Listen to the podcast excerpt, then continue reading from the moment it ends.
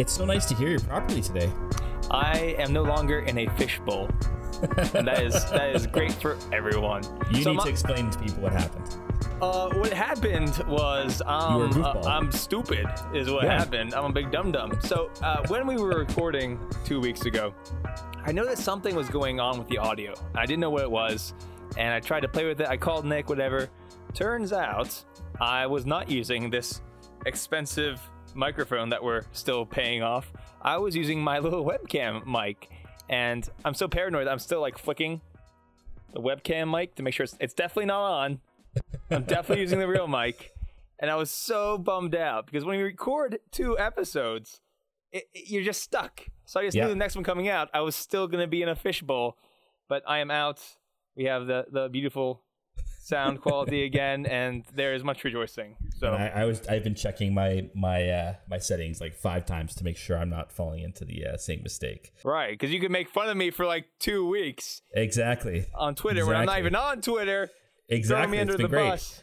Hey, I'm at I'm at nine thousand followers now. Oh my goodness, I just hit nine thousand. worldly glory, my friend. It is I know, fleeting. totally worldly glory. It's totally fleeting. Uh, no, it's good to hear you properly now. Yeah. I, well, and we've revealed another secret, right? People found Mm-hmm. out now that we do two podcasts at once. I think they knew that. I you think guys they know knew that? too. I think yeah, now you know. If you didn't know, now you know. We're busy people. It's Mm-hmm. hard to record every week, so exactly. this allows us uh, the freedom to be able to do this. Um, so I had a little interesting thing today. I was feeling a little, I don't know, down this weekend. I guess Oh, wasn't. Yeah, I don't know. It just it happens. It's also super gloomy and rainy here all the time, so uh, that can definitely probably affect you as well. But I and because it's Canada, isn't it like dark twenty four seven there? Don't you guys live in like in the Arctic Circle where like the sun doesn't shine? Isn't that how that works? Is is is that not how is that not how Canada w- works? Anyways, I was at lunch today. Uh, there was nothing wrong with my mic. I was just giving him an angry silence. I, I was at lunch. T- I uh, my day of rest today, so I went to I went to McDonald's just to grab some lunch. And yeah. a few weeks ago, I think did I mention on here about the uh, the Protestant pastor I met? I don't think you did.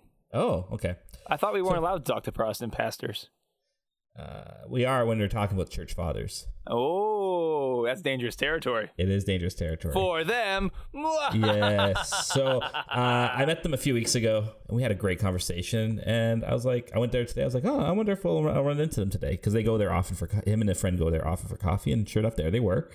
And we ended up talking for like an hour and a half, and it was just a really a real joy to be able to share to talk about faith. I don't know about you, but it's it's weird as priests we, we talk about Jesus literally all the time. And it's and I like talking about Jesus, but it's always in a formal setting, like you're preaching or you're teaching.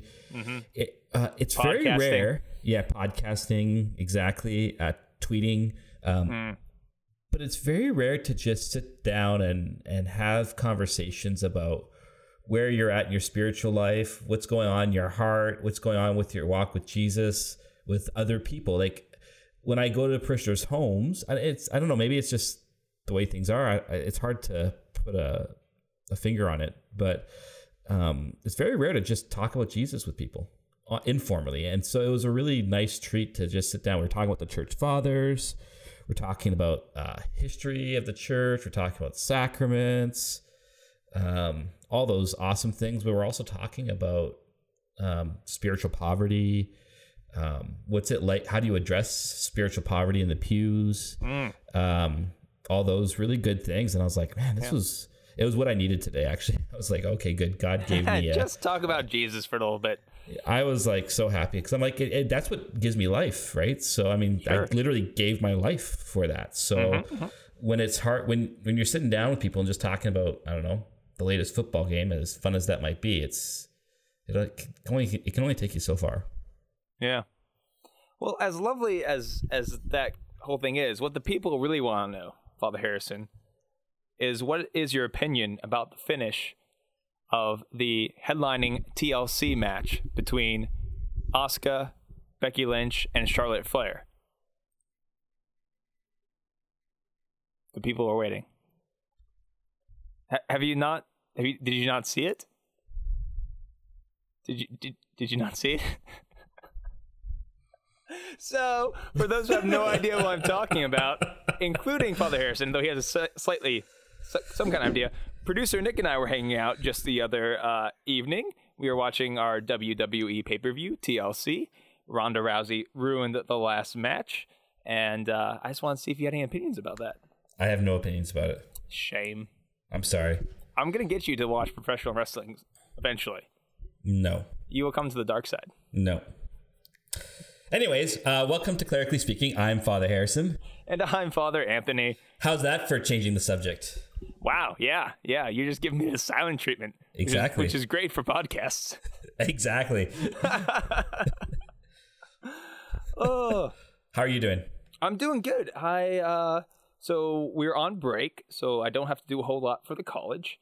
I've got all sorts of plans for next semester. I'm going to have office hours. I'll be able to spend more time with the college students. We're going to do some ad orientem uh, at the mass, and I'm going to go hunting in all of our parishes for any loose um, liturgical items that are being used to make the altar all fancy as much as I can. So I'm excited for all that. And uh, just getting ready for Christmas, man. It's coming up soon. I have bought no presents. Producer Nick, oh, you don't have a present yet. I'm the uh, same. I haven't mm-hmm. I haven't gotten anything yet either. yeah, it's for staff or anything. I'm like, oh, mm-hmm. I got to get on that. Yeah, you know what? It hit me this uh, uh, morning when we were recording the 17th.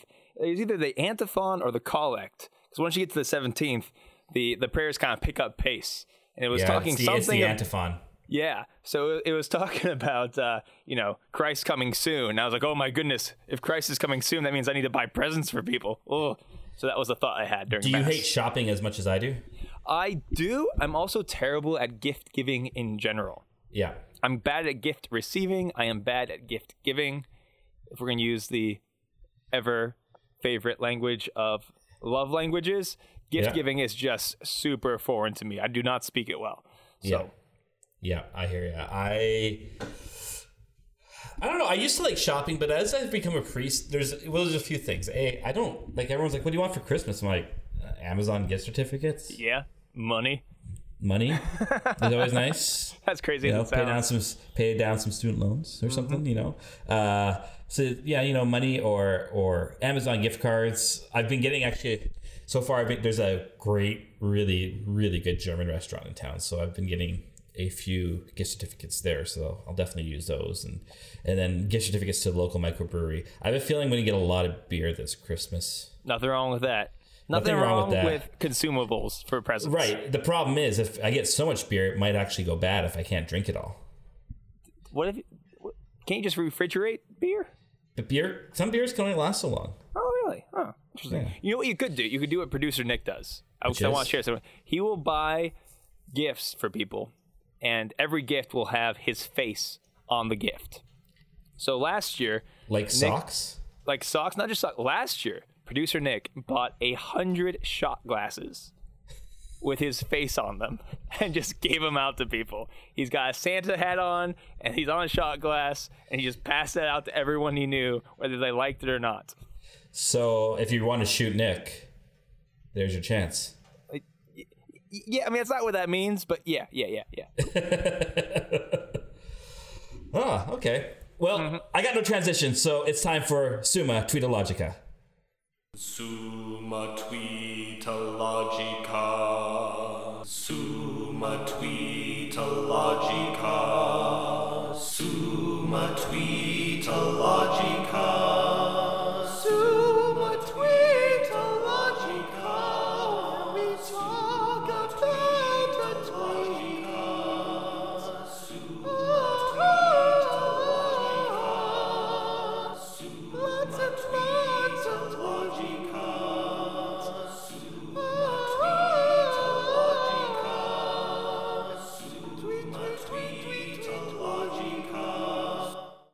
I'm I'm very disappointed in you. I'm sure you are. I'm sure you are. I don't know. My brain's a little. You could have been like, today. "Hey, let's take a shot at our next uh, segment."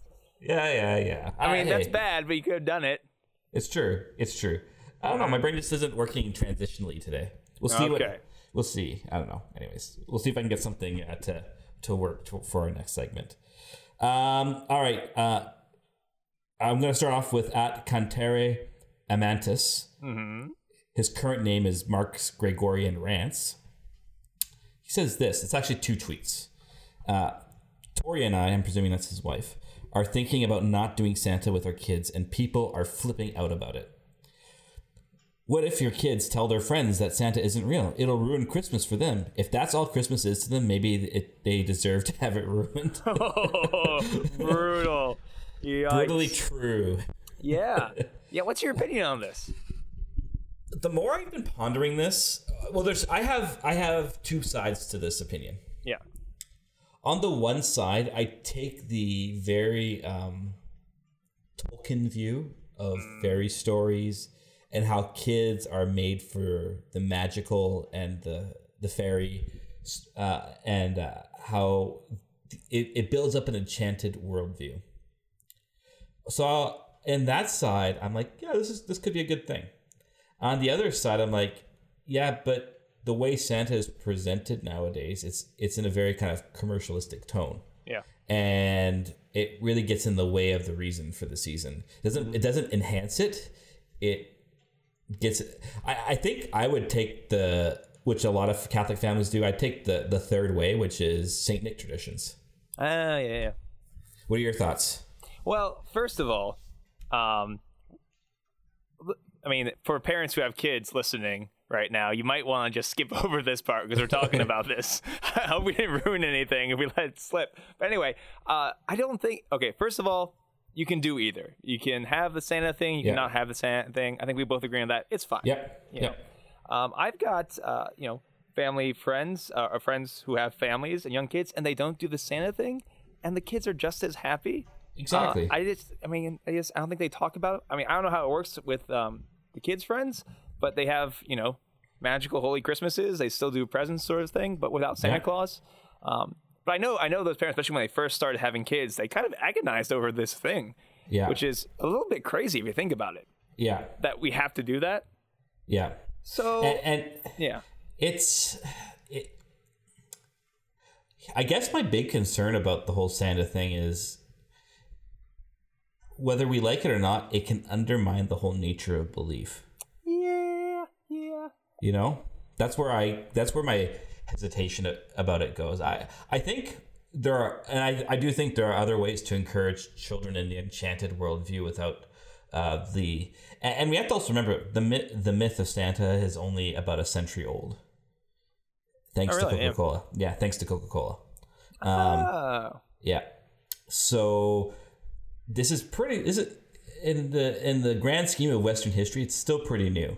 yeah. And it's not necessary. And I think I think it's a I think it's just the tweet's a good sign of the struggle we have between whether what what direction should Christmas take, not just on a small level, but on the larger level as well. Yeah. So I think if you want to do Santa, that's fine. Yeah. But if you want to do something more Catholic, more focused on the liturgical season, um, to bring about that kind of culture in your family, I would strongly support that. But uh, don't freak out if you want to do Santa. That's fine. That's fine, whatever. Exactly. Okay, so this is from We Three Kevs at KevB123. He says this Things I learned today. The Vatican has a football league with eight teams. The most successful club is not the team made up of Swiss guards, the highly trained bodyguards of the literal Pope, but the Musei Vaticani, which, as you might guess, is composed of employees of the museums. So the museum employees are the best Vatican football team. And by Yeah. football, I'm assuming he's meaning soccer, right? Yes, yes. And that's that's that's beautiful to me why is that beautiful to you? because the nerds won at soccer, and that's that's great. You know, we can all dream. You know, you don't have to be this highly trained Swiss guard. You don't have to. You just have to have a good team, good team spirit, enjoy Yeah. museums, and and you can win at things. I think there's something beautiful about that. I soccer is a sport of endurance Yes, and it's a sport of wit and smarts. Uh, which is why I was never very good at it. It's chess on on grass essentially, and so in that sense, it does not surprise me that the museum team is actually the best. Because you have to like in painstaking. Like if you're in the restore, restoration department, for example, Mm-hmm. you're painstakingly look at like millimeters of detail for hours and hours a day, and someone puts a big ball in front of you. I think they would see, well, this is easy to hit compared to like that little crack in that fresco. Yeah, but but given given the criteria you just outlined, Yeah. I would hope that those in charge of protecting the bodily health of the vicar of Christ would be good at like strategy and teamwork. You know what this means, right? What's that? You know what this means. What does this mean? That the people who work for the museum must become the Swiss Guard. Yep, they have to switch places. They have to switch places.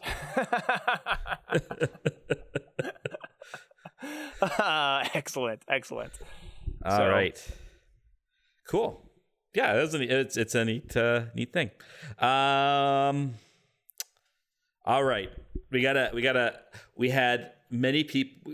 I've got a couple tweets. We'll do either between this one and the next one where uh, we got tagged a lot by people hoping that this would make Summa Tweetologica. Okay, okay, yeah. Give the people what they want.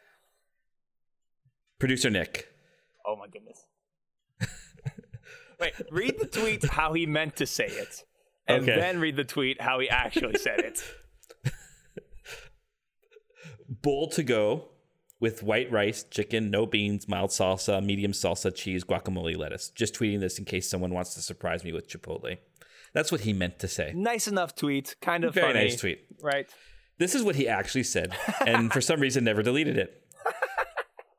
Bowel to go with white rice chicken. and I'm like, and Father Michael Conway writes below him, that would be more Taco Bell than Chipotle. Okay, I've got a few things about this. Uh, Okay. one, Father Michael Conway is one of the great priests of the Diocese of Pittsburgh, classmate of mine. Great guy. Um, so, producer Nick, Nick Sharapa, has terrible spelling. He just does. He has many strengths audio, video, excellent, keeps this podcast alive. He even wrote for a newspaper for like nine Yeah. months was his job but he can't spell worth a darn, and it's really funny. But why am pr- why am I proud of producer Nick? Because he kept the tweets and then he kept retweeting people's comments about him. so he just dived into this humility. It's like, you know what, I screwed up, but it's funny, and let's just roll with it. And there's something very spiritually profound to that, Yep. in my opinion. Absolutely. It, and it was, uh, uh, and it was when I first read it, I just laughed. I'm like, did did he intend to do this? Super Was no, this- super no, hard no. hard uh, no. it was it was uh, super funny. Yes. Okay. Uh, let's get a little more serious with our friend Ethan Stuivi. Ah, yeah. oh Apostle. yes, yeah. Great one. We shouldn't pray for Jesus to make us better. We should pray for Jesus to make us more like himself. Thank you for that te- tweet, Ethan Stuivi. Uh, because there can be a tendency to turn Catholicism, to turn spirituality into this self help, self betterment thing. And that is not what we are about. That's We're right. about divinization. We're about entering more and more into Christ, letting Christ live his life in us, and we living our life in Christ. Yeah. It's a huge difference. It's not the same as just being better, it's being Jesus. And so, in a short tweet, he did it very well. Well, it's not just one tweet. He's got Oh. a thread there. He's got a thread. Was the thread Yeah. any good?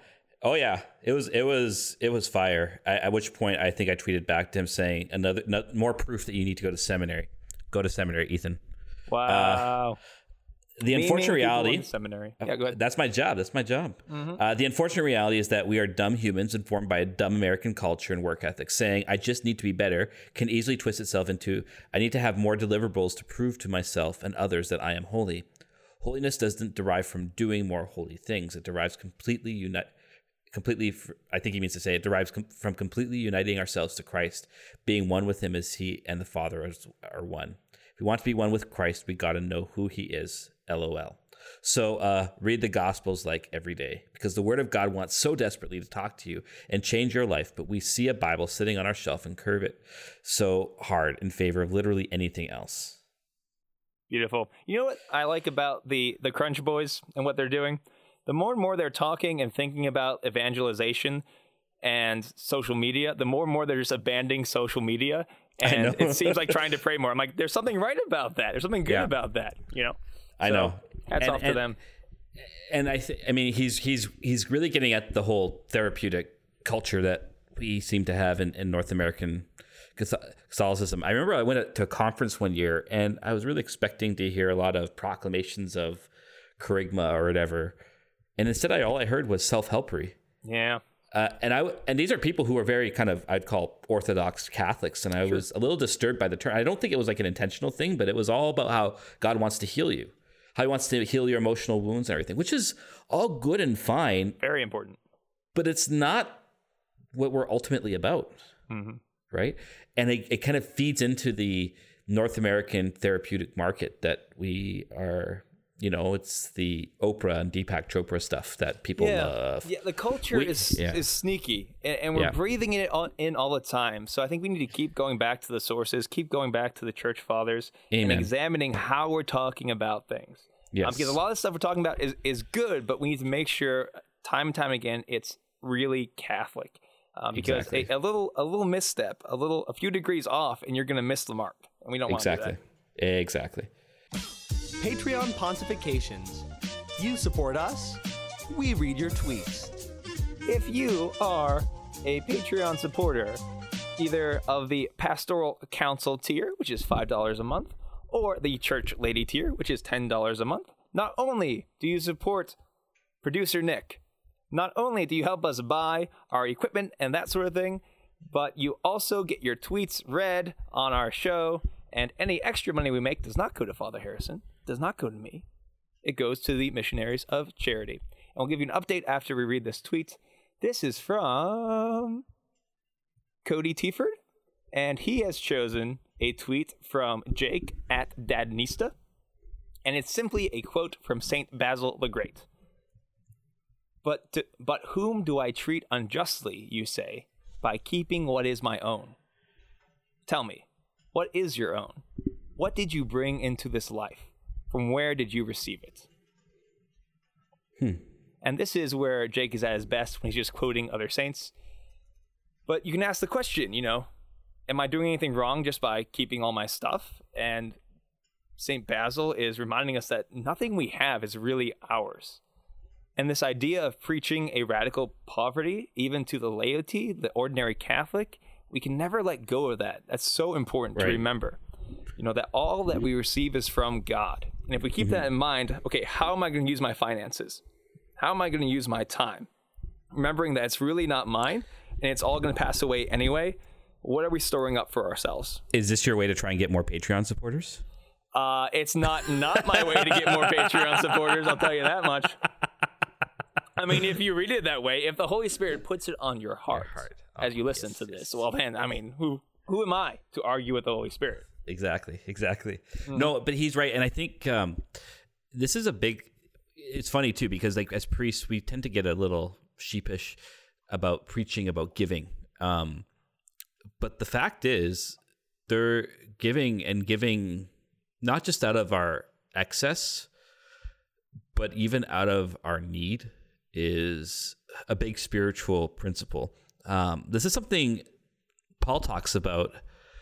I'm forgetting which community he talks to, but anyways, he talks. He he praises this community in one of his letters. I'm being so Catholic right now. Paul says this somewhere, which I have which I have precedence for because in the letter to the Hebrews it says, as it says somewhere, and Beautiful. he quotes from Genesis. So Nice. I'm being scriptural, actually. Okay. Uh, um, but Paul praises the community for not just giving out of their need, but, or not just giving out of their excess, but giving out of their need to support another church. And I think this is, it's not just about giving to the church proper, but it's just about, I'm, we have so much. And I, I mean, I, it's a question that weighs on my heart almost every day. I'm like, man, I have I have a lot. I need to be giving more. I mean, I'm trying to pay down my own student loans and stuff, so that's a little different, I guess. But it's it's still it's like we've been given so much, and yet we we tend to give away so little but the gospel says it it's that law of the gift again that we talked about last week. Yeah. Right? Only when you give do you actually receive. You know, it's funny. Uh, as a priest, you know what the enemy will will use against me sometimes, whether that be my own uh, fallen nature or uh, otherwise. It's oh, I'm I'm a priest. I already gave my entire life to the church. But you know what? Sometimes you just gotta give some money away. So I was yep. uh, at helping out at a retreat at this place called the Ark and the Dove, and it's actually the place where um, the Catholic Charismatic Renewal started. That's the location. Mm-hmm. And of course, you, you, stay in this room, and they've got a little envelope, and uh, they're trying to raise money. And I was like, you know what? I, I I'm here. I'm giving for the retreat. Blah blah blah blah blah blah blah. But I was like, you know what? You just got to put some money in the envelope. Like everyone else, we ask people to put money in envelopes all the time. You know, I can do it as a priest as well. So it's a good reminder for all of us. Yeah. Great. Well, uh, thanks for the uh, page. Sorry, Father Anthony should say the thanks because he's got all the information in front of him and I don't. Yeah. So yeah. you go ahead. So you go ahead. for the the the donation, Cody Atiford. And uh, as an update of where we're at in our Patreon campaign, next month we should have been we should have paid off all of our equipment, which is great. We've paid off our um, SoundCloud account for the year. Um, half of the equipment by next month we should do that. We're paying Nick Sharapa something decent and reasonable, and by next month we should have our first figures for uh, what we give to the missionaries of charity. We'll be able to cut them a check finally uh, next month. So that's really exciting. Awesome. It's really cool that you guys are are helping us out with that, and we really appreciate it. Yeah. So uh, Saint Basil it was talking about how we nothing we have is our own, right? That yes. we need to take stock of of ourselves and our relationship with God. It's almost as if we have to index our lives. Oh no. It's finally here. The index.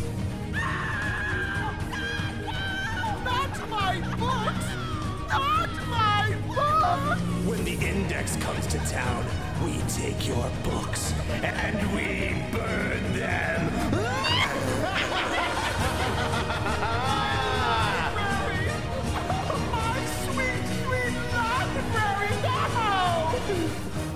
That's what I'm talking about, man. You've got it in you. I'm so proud. Woo. And how about that index bumper? It's been a long time since we heard that one. We've been meaning to do that for a while. We just keep on forgetting. Uh, well, not forgetting. We just uh, we got busy and we we stopped reading as much as we should. So, all right, let's get our book out. All right, so, um, bef- are you a confused Catholic? Am I, I am I'm a confused human being, but also a Catholic at times. Yes. Right. Well, someone wrote a letter to you. Oh, really? To me? Yes, just to you. Yes. Aw. Uh, we want to talk that? to uh, Arch uh, Archbishop Marcel Lefebvre, or as you would like to pronounce him, Lefebvre. That's pretty good. Thank you. Thank you. Uh-huh. Uh, so we want to talk to you guys today about we we both read um, Archbishop Lefebvre's um, letter open letter to confused catholics and it's a it's a book that he published i believe it's in the 80s uh, mm-hmm. i didn't actually check the actual date but based on some of the stuff he was saying i'm presuming the 80s yeah uh, kind of addressing or at least his attempt to address his concerns and the concerns many catholics may be feeling since about the ni- late 1960s and changes in the life of the and teachings of the church uh, mm-hmm. uh, so we want to just talk to you a little bit about that today. So let me get the book proper. Yeah. Let me get my index So first here. of all, this yeah. guy. Yes. Uh, yes. The Archbishop. Who is, yes. Who is Archbishop Lefebvre? Mm-hmm. So he uh, is a bishop. Uh, there you go. Um, he spent some time in missionary work in Africa. Uh, why he's famous, if you will, is because he's kind of the founder of the SSPX, mm-hmm. Uh, which um, infamously was declared. What's the word I'm looking for? anathema after they were told by John Paul II not well, to. They were excommunicated. Excommunicated. That's what I'm talking about. Yeah, yeah, yes. yeah. Okay, they were excommunicated because John Paul II said, "Hey, Lefebvre, don't you don't you go around making new bishops?" And he's like, "I'm going to do it." He's like, "Don't you do it? I'm going to do it," and he did it. And so that excommunication was lifted by Pope Benedict because he felt like this is kind of an in-house family thing that we need to work through. Let's lift the excommunication. So that's kind of what he's most famous for, I guess. Yeah. Better yeah. And so for those who don't may not know what like the SSPX is all about. Oh, yeah. Um, they they have a strong love for the Latin Mass. Mm-hmm. Um, they essentially anything that the council brought in, they tend to either have strong dislike for or total opposition towards. Yeah. the the reason so now they're not excommunicated anymore um, but they're still not in communion with the church because they there's there's still a large piece uh, of discussion around uh, the Second Vatican Council's teaching on religious freedom, Mm-hmm. and it's a bit it's been a real sticking point actually for them. It, it's really the main uh, it's the main hurdle that's uh, been stopping them from making that last step. They don't reject like even when you read the book, Lefebvre himself doesn't say the Novus Ordo is invalid. No, he never says that. He does not say that, and they don't say it either. They just have strong opinions about the nature and form that the Novus Ordo has taken. Um, so they don't and they don't because uh, even though they're not even though they're not in communion they they recognize the holy father uh, they recognize that um, the catholic church is the true church.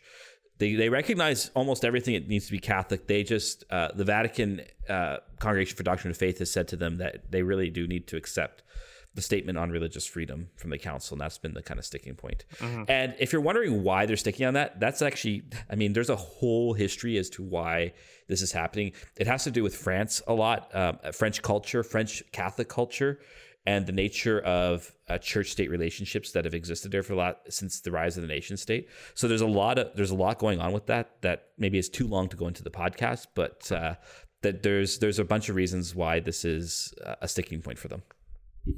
Yeah. So let's go first impressions. The one thing I really got from reading this is that there was a lot of weird stuff happening in France and happening across the world after the Second Vatican Council, Council especially um, liturgically. The God. the journal he's, he's quoting, the examples he's citing, you read them and you're like, oh my goodness, why were Yeah. people doing these things? Yeah, and I I had heard stuff in seminary about how oh they had you know uh, Lat, you know uh, the Latin Rite Mass, but with leavened bread and with beanbag chairs and with peop, uh, lay people preaching, and you hear all this stuff, and it's like okay, fine, whatever. But to hear it from him and him quoting like uh, liturgical magazines and Yeah, sources and even like right- homilies. yeah. Write your own canon for the Yeah, mass. write your own goodness. Eucharistic prayer. I'm like, Holy moly. uh, what? Yeah, so you Yeah. can see why uh, you know there was confusion at the time. Yeah, Uh, so like that really struck me as like my goodness what would it be like to be a catholic in this time yeah. to, to have to deal with that Yeah. So he in the book he he has a whole few, he has a bunch of chapters on um, different topics. So just to give you a sense, and you if you're if you're after we've given our verdict and you're still interested in reading it or not, uh, you can get it on Amazon Kindle. Yeah, so that's that's, we got it's the cheapest way. Um, so he addresses why are Catholics confused? Uh, he um, why that they are dinosaurs, new forms of baptism, new priests, new catechisms, new theology, ecumenism, religious liberty. Um, Vatican II is is the uh, French Revolution in the Church, and so on and so forth. These are different uh, chapter headings that he gives. So we're not going to go into. Uh, there's actually a lot of chapters. The chapters aren't very long. Um, we're not going to go into all of them. I think we want to kind of address some of the broader strokes that the uh, that the book kind of raises. So, and the book bases itself around kind of one thing. He he asks the question, "What has brought about the spiritual decline?" And he his uh, his answer to this solution is this: that the cat the Catholic truth is no longer seen as certain. That's his answer. What are your thoughts on that, Father Anthony? you know it's not bad you as i was reading this i mean i would like agree with him agree with him agree with him and then oh i don't know about that part like he would he would say a lot of things i would agree with and at the very end i'd be like well uh, i don't know but as far as that idea that the catholic truth is no longer visible right uh No, no, so- uh, no longer. That the Catholic truth is no longer certain. certain. All right, yeah, that's that's the impression people got. And Yeah. if you look at what was happening at the time, that seems like it. You know, there were definitely personalities and people and clerics and to be honest, the enemy taking advantage of chaos and changing by changing especially especially the liturgical rites and abusing them and not conforming them to what the documents of Vatican II and even the ones after Vatican II said. By abusing all of that, you hide away the truth and it feels uncertain. Uh, for example, he tells about this trend that was happening that they weren't baptizing children in France. They would do a kind of dedication that kind of looked like a baptism, but wasn't quite a baptism. And he was saying that people assumed that their child was baptized, but there was no actual baptism. There was no Trinitarian formula. And then he compares a lot of this stuff over and over again to Protestant Reformation. And he talks a lot about Luther and how this looks like a lot of something that Luther would do. Or, uh, and you know what? I kind of agreed with him with those things, with those abuses. Right. And if you're if you're you know messing with stuff like baptism, like the most important thing, the thing that makes you a child of God, brings you into the church. yeah. Uh, this thing that's necessary for salvation, and you're messing with that. My goodness, of course, everything seems uncertain. And then he would talk about uh, bishop homilies during ordination, uh, and there would be nothing about the sacramental nature of the priest. It would be all this kind of just servant leadership stuff. Um, even talking about how the priesthood is really no different than the priesthood of the laity. And he brings up the question if the intention of the bishop is similar to what he's saying in this homily, then is that ordination valid? Because it mm-hmm. looks like the intention is wrong. And so all these issues are striking right at the heart of who we are as Catholics. And like, my goodness, yeah, that's confusing. So I didn't agree with his assessment. I think it's an interesting assessment. Uh, There's a few things that really struck me as I was reading the book. And his focus on truth, which is not a, you know, I'm not anti truth, obviously. Um, Good. We are pro truth at clerically speaking. Yes, we are. But I don't think that's the problem. Part- For a few reasons. First, historically speaking, there were just as big crises in the in the uh, modernist crisis in the late 19th, early 20th century, and uh, there were crises before that too. Like the the the crisis of truth has always pricked and prodded at the walls of the church and I just I, I've really this is um the 20th century Catholicism is kind of my main area of expertise, I guess you could say, with my with my masters. So uh, looking at it more, I think it's not a crisis of, of truth. I think it's something deeper than that. I think it's a spiritual crisis. I don't know if I've talked about it on here before, but I've talked about it elsewhere. That I, I've really I think we we haven't assessed the damages the world wars did on us spiritually. Okay. And I think they've brought about a uh, a kind of they brought about a practical atheism in a way. Because oh, so historically speaking, um, church was kind of in decline. The wars happen, both wars, and then after after the Second World War, especially in North America, you see a real surge of um, of religious practice. You see the Billy Graham Crusades. You see Archbishop Fulton Sheen uh, preaching and you know winning Emmy awards and everything. Yeah. Uh, there's a real surge for about 15, 20 years after the war, and then the 60s hit, and suddenly everything gets thrown out almost immediately Yeah. that doesn't have i think it's i mean it's a crisis of truth too but it's that's not the main focus there's it's we stop believing in a god who actually wants to intervene in this world which is what modernism was trying to kind of get at. Uh, modernism really promoted this idea that god and the world are kind of opposed to each other. God if he exists is the divine clockmaker who sets the world in motion and we're left to our own devices. And so spiritually speaking with this with the wars it kind of set us off to okay we we see what we are able to do so that put a fear in us but after we got comfortable and secure again uh, we quickly fell back to our kind of our spiritual nihilism in the 60s and 70s and just kind of threw everything out and I, I think this is why you know the, the older generation who's even just a little bit post-war who grew up with in that very strong time of the church they still go to church today. And I think this is a reason why their kids don't because their kid because even those parents were spiritually malnourished. They were not given the substance of the faith. They weren't given Christ himself. Uh, they were just instead I mean, I hate to say it this way, but it was essentially pray, pay, and obey. Mm-hmm. And when that's the way, you're not forming the next generation, which is being inundated with a spirituality and an intellectual mentality that says, no, no, you need to think for yourself. And when that's being confronted at you day in and day out, and you're not being prepared for that, of course you're going to fall away from the church. So yep. I, I, agree. I, I am not saying that uh, it's a it's not just a crisis of truth. It is a crisis of truth, but it's something more than that. And it was it was the failing of the church to really form people into a deep life of fellowship with the Lord because if they had done that, if we had done that, their kids wouldn't have fallen away when the 60s hit. Yeah, yeah. So you bring up a really good point. And I think it, it's skipped over so often by um, many who consider themselves trad is that we talk about how this is all Vatican II's fault or all right after the council. Yeah. But the priests and the bishops who were doing these things they had been raised in the liturgical tradition that I think both you and I have great respect for. Mm-hmm. And kind of want to bring back some of the spirit of that. They were raised in that liturgical tradition.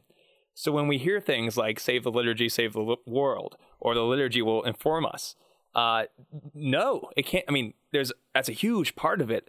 But mm-hmm. if we just rely on that, it's not going to work. Exactly. Be- there needs to be a, a fuller understanding of what it means to be Catholic. And a huge yeah. part of that is liturgy, but we can't just focus in on that one issue and make that everything. Yeah. Because look at what happened. Being exactly. formed in that tradition. I think exactly. that's a really good point that a lot of times we we miss. Yeah. There was a lot more um, going on. Exactly. And this is the thing. So it's one of the things he brings about in the book is how um, the Vatican Council really changed everything and I had two bones to pick with this. Mm-hmm. First is he blames the council for the loss of beautiful churches and stuff like this.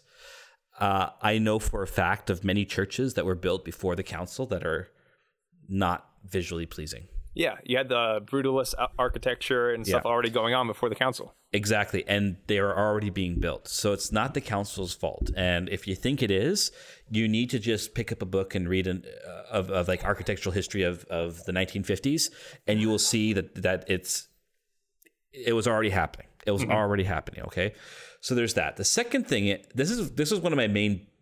So I have a few beefs that we can bring up at the end, but this is one of the main beefs I had with the book. Yeah, was he keeps on blaming the council, but he never actually really cites the council.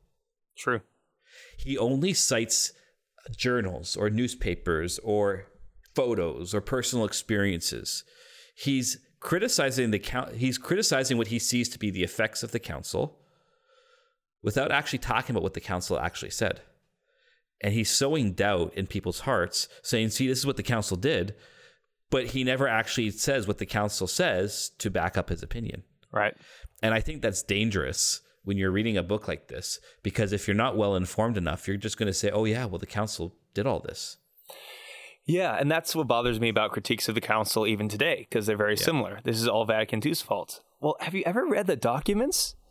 Exactly. Like there's there's nothing that even implies, in my opinion, the stuff that went on after the council. Uh, there's nothing in there that reply that implies the kind of liturgical craziness that happened after the council, or uh, understanding of baptism or marriage of the or the other sacraments. One thing he does critique um, mm-hmm. that he sort of mentions the council without quoting it, but it's definitely a development of doctrine. I think we have to call mm-hmm. it development of doctrine. Is the raising up of the secondary end of marriage. Hmm. So we so the primary end of marriage, as we talked about before, is children. Right. But the secondary end is the union of the spouses. Right. And he sees the council as raising that up, that secondary end, raising Yeah. it up and making it kind of imply that it might even be kind of co-equal with it as the reason for sexual promiscuity and everything else. Hmm. I'm going to have to disagree with that. I think the understanding, the the growth understanding of the importance of the union of spouses, that's a good thing. Yeah, Um, it's a good thing. I, I think I see where he he's going with it though too, because I think the way a lot of people approach marriage still though, it's that they see the union of spouses as the primary end. Yeah. So I think it's not so much the raising up of the secondary end, it's the forgetting of the primary end. Exactly. You know? You know, because I've met people. It's like they've been married five years, and I'm like, so kids? Oh well. No, we have some serious moral reasons for not having kids. Oh, what are those? Oh, well, we have a few more vacations we want to do. I'm like, that's not a serious moral Ooh, reason. yeah, that's not that's I mean That is not a serious moral reason. You need a serious moral reason that it has that is it's you know I, I I get really frustrated by when young people are like, well, we don't want kids yet. I'm like, well, then you shouldn't have gotten married. yeah. if you don't feel like you're ready to have kids, then you probably aren't ready to get married. Well, you know what? I think I want to save a, a little bit of this conversation Yeah. for later, and maybe another book we could read, um, which I think is really good, is The Sinner's Guide to Natural Family Planning. And um, the author takes a really good, like grounded in Catholic theology, not Hmm. Yeah. unorthodox in any way, Yeah. um, but has a really good discussion about those kind of issues. right. Um, but you know what? What I, I mean, what really is the reason for all this is not the talk of ends of marriage. no, because no, most people don't even know about them. Right. What it is is contraception. Yes. That's what ruined marriage. exactly. Uh, Can we do a quick sidebar on this because Yeah. this is a thing?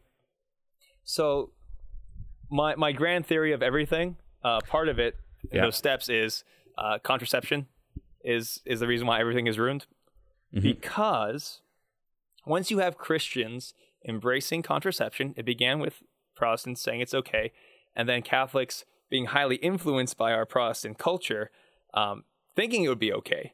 And the Right. great surprise when Humanae Vitae was dropped and the Pope just stuck with Catholic teaching, which Yeah. for some reason shocked everybody. Yeah. Um, and then you had this huge uproar um, from the media, from even religious orders, uh, saying we shouldn't, we don't need to believe this. Once you have that confusion, and then priests were afraid of this issue and never talked about it, what you've done when you've implied that contraception is okay to use is mm-hmm. you have said that God no longer decides what marriage is. right. I decide what marriage is. Yeah. I decide whether or not there are kids. God is not involved in this process. Yeah. And once you make that step, that humans can decide what marriage is apart from natural law and apart from divine law, well, mm-hmm. then humans can make marriage whatever they want it to be. Exactly. You want to know where the confusion of marriage comes from? It comes from this removal of the primary end of marriage through contraception. Yeah.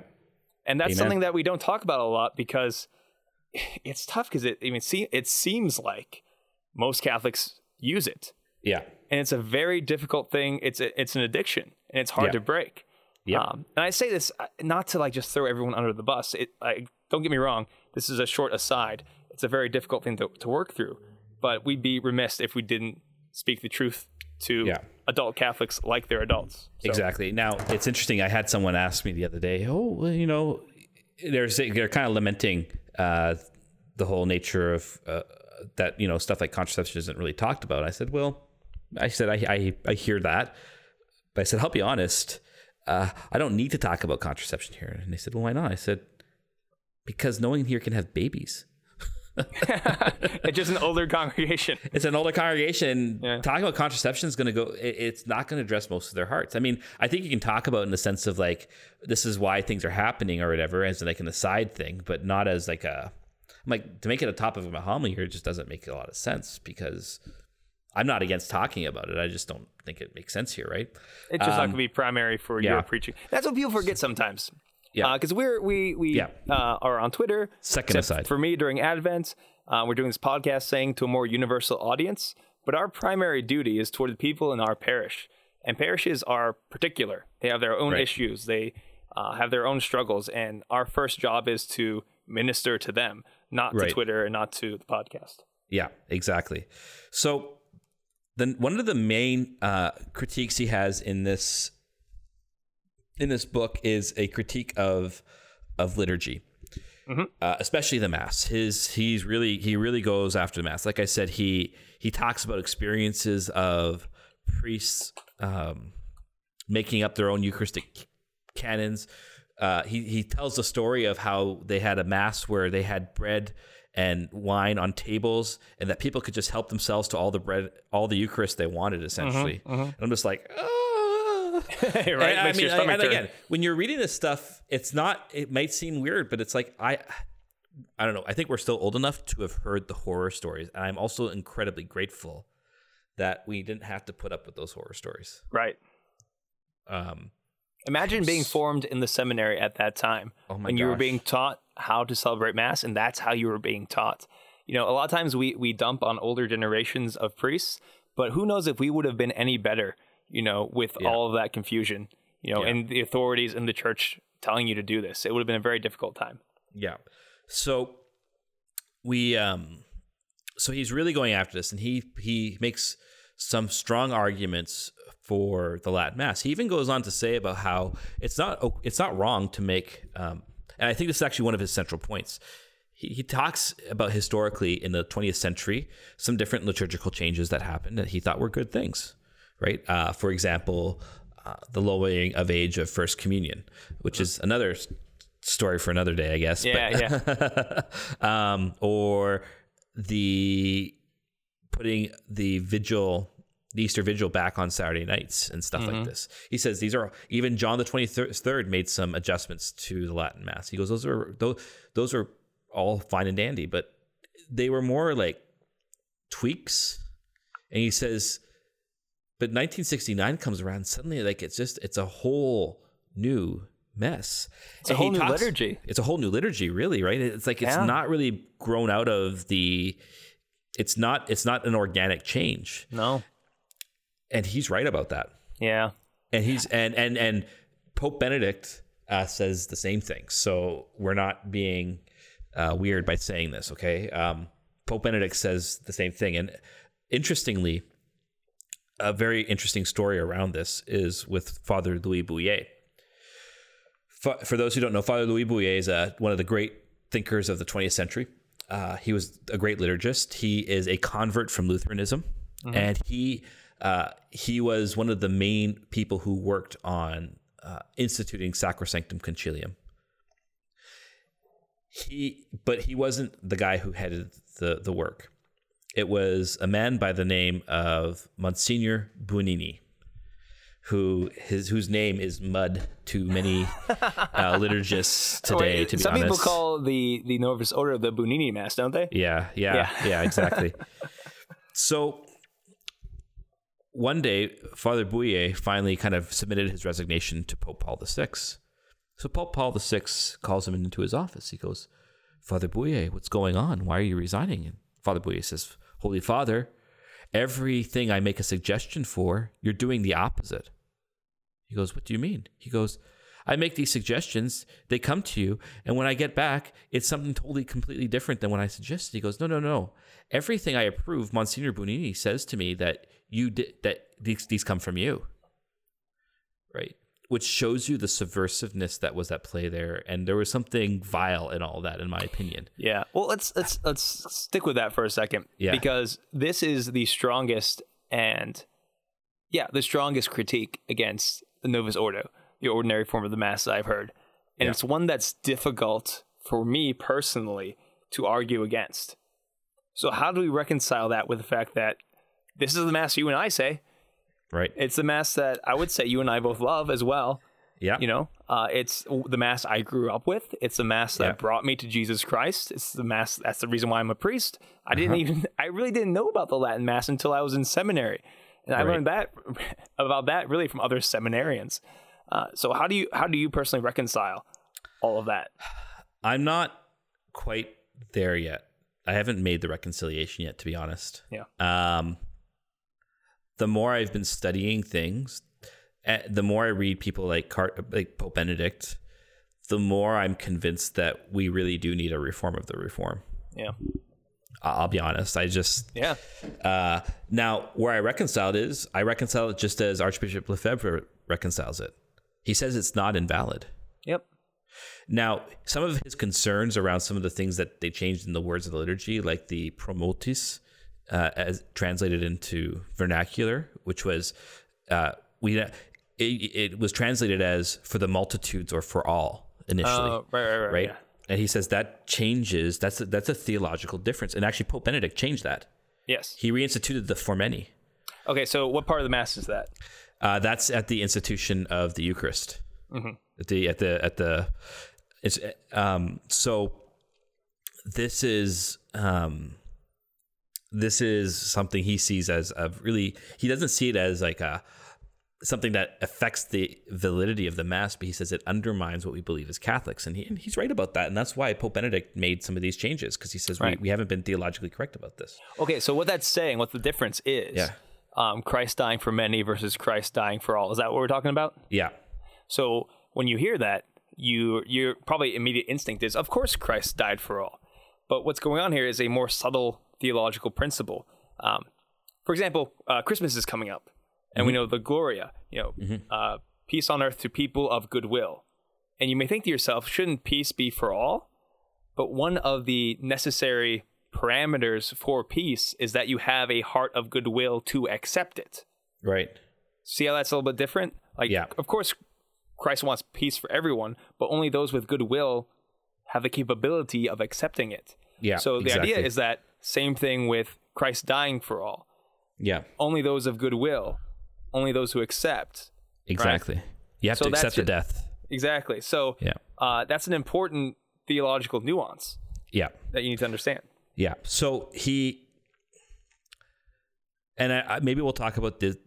This is another tweets. We'll, we'll talk about. Father Matt Fish had a whole thread about uh, The liturgy great, that the great Matt Fish. we, we, Matt we, Fish. we will talk about it on the on next week's podcast. And so if much you follow me and don't follow Matt Fish, shame on you. yes, total shame, total because his Father content is, stuff is way more important than my content. His so stuff is primo. follow Father Matt Fish on yes. Twitter.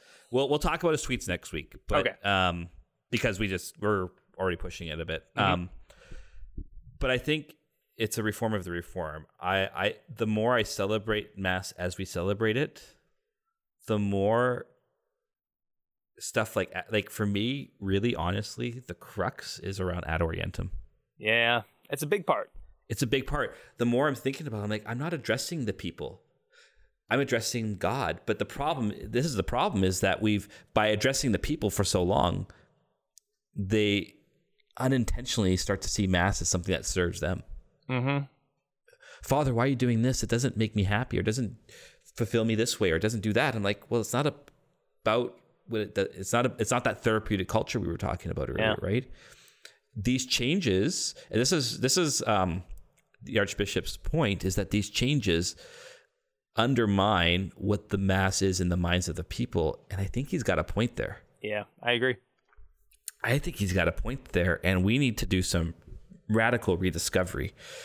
I, I'm I'm still pondering this myself. So, um, and he has a bunch of other stuff too, right? He's talking about catechisms, and I mean, if you uh, if you've studied at all 20th century Catholic history, you will you will understand that no, there was some really crazy stuff in the 70s and 80s you know, seminary professors saying that it's normal for a seminarian to have like premarital sex because it's a normal and, and healthy thing. And like, it was crazy. Yeah. And it wasn't just in the church. The 70s were crazy.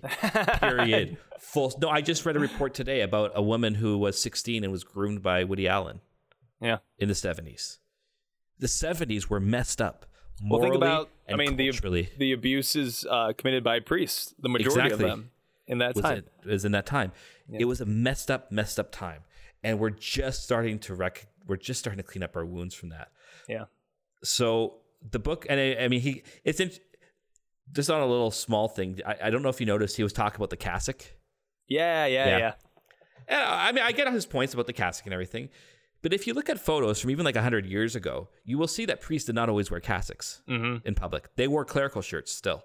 So it's not, eh, you know, the cassock is not something the priest has always worn. Right. And I, you know, I think we both like the cassock. Yep. But to be honest, I mean, I mean, and there is a, a different impression when you see a priest in a cassock. There's something a little different, but no one has any. I think the if you're wearing a Roman collar of some sorts, you're witnessing. I mean, I don't want Exactly. I don't want to nitpick with that because Yeah. eh, But anyway, um, you I was see just a like- lot of yeah. I was just more like he's going after the he's going after why we, we don't wear the cassock anymore. I'm like, well, even in the and he's right to say that abandoning the habit and clerical wear in general is a bad thing. I agree Yes. with that. Yeah, yeah. But you know, it was not always the case that priests always wore cassocks, even in the 20th century. So, um, the question becomes: Yes. Is this book on the index? As for me in my house, we are putting this book on the index, Okay.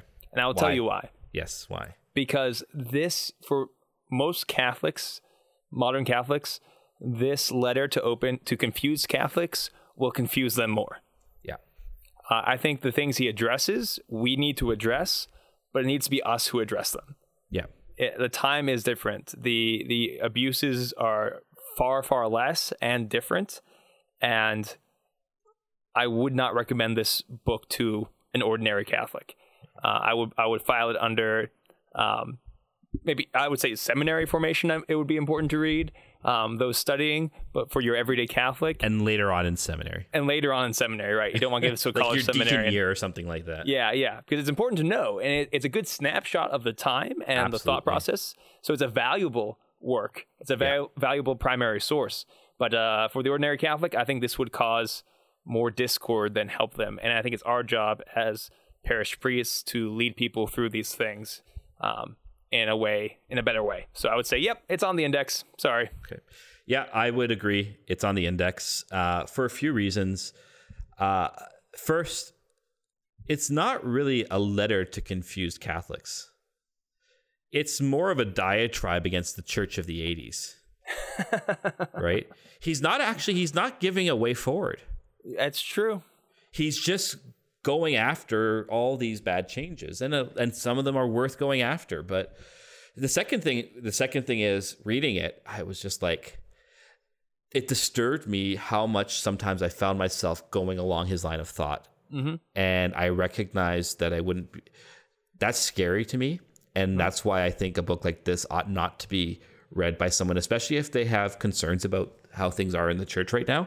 This book would not help them spiritually at all. It would actually make things worse and it would make them even possibly more hateful of the Church of Christ. Yeah. So that's my second reason. This is not the reason I'd put it on the index, but this is one of my major critiques of the of the work is his way he talks about truth in the book mm-hmm. is a very noetic way of, of speaking of it. That is, truth is an assertion you come to in your mind alone and has no bearance on the actual external reality. Um, so this is very common for someone who may be of a more neo-Thomistic uh, worldview, which is in turn actually ironically informed by a very Kantian form of philosophy. Ho, ho. You're Yes, just firing philosophical shots all over the place. I am. I am. If you don't understand what I'm saying, it's okay. I'm just I need to say this. So I was reading I was reading this this book and I because again this is the area the stuff some of the the way he's talking is an area that I've done some a lot of studying in, and the way he's talking about truth is very static. It's in the mind alone, and that faith is an assent to truth. That is not what the Second Vatican Council says faith is. It's something deeper. It's not just a mental assent. It's something deeper. It's the assent of the whole life. But if you throw out Vatican II, then he's right on the money. exactly. It's true. Uh, It's a bit of but- a tautology. Yeah, but it's also they'll say, well, St. Thomas says this, and actually St. Thomas doesn't say this. So um, St. Thomas goes further than this. It's not just an assent to truth, because if it's just an assent to truth, then there's no. It's actually kind of a Protestant way of looking at faith. It offers no real transformation, and so it's not an authentic Catholic view of truth. And he's been formed by this, and so any any way he looks at truth is going to be um, static, unchanging, and can never really honestly develop. Uh, this is again formed out of a neo-Thomistic uh, worldview that struggles with the idea of the development of doctrine. Yeah. So I found that I found that very disturbing in itself. It's not a reason to put it on the index, but again, it actually gives you a snapshot of, um, at least later on, in the life of the church of what was very prominent in the Catholic intellectual tradition for the first half of the 20th century. And so it's helpful to see that, but it also shows you that, okay, that might have served us for a while, but it doesn't serve us today. Because mm-hmm. if I were to talk to people about faith as an ascent to truth today, people will just look at me with glazed eyes and say, What are you talking about? It doesn't address people in their condition today. And that's something that I think the church has done, has been working hard to really understand and address that. You have to take the subjective side of things in people's lives seriously and address the truth to them. So, um, yeah. Well, your philosophical rant yes. means that we can't have Tommy Tighe on the show today. Ah, oh, darn. Sorry, sorry, Tommy. philosophical rant or Tommy? I'll take philosophical rant. Wow. Tommy, we love you. so, um, we, if you like the podcast, please not just leave five stars, write a review. Yeah, say something Apple. nice. Say something about nice. Father Harrison's philosophy, uh, or Father Anthony's hair. Yeah, yeah. You can hear it through the mic. Listen. listen. There, there was. Uh, so please write a review uh, on iTunes, Google Play, and anywhere else you find us on podcasting. Uh, you can find us at Clerical Pod, and you can email us at clericallyspeaking at gmail.com. Quick note with that we've been getting lots of emails and, and DMs lately on our accounts. It's a very busy time of year for both of us, and yep. uh, I think we're both struggling to keep up with things in general. So uh, if we don't get back to you, it's not that we hate you or anything. It's just we ran out of time, and again, our parishes take first priority. But we will do our best to respond. Mm-hmm. Um, and so I'm, and if you like us, you can support us on Patreon. And uh, I'm at, at FR Harrison on Twitter. I'm at Father Sciarappa. And God bless you all. Peace.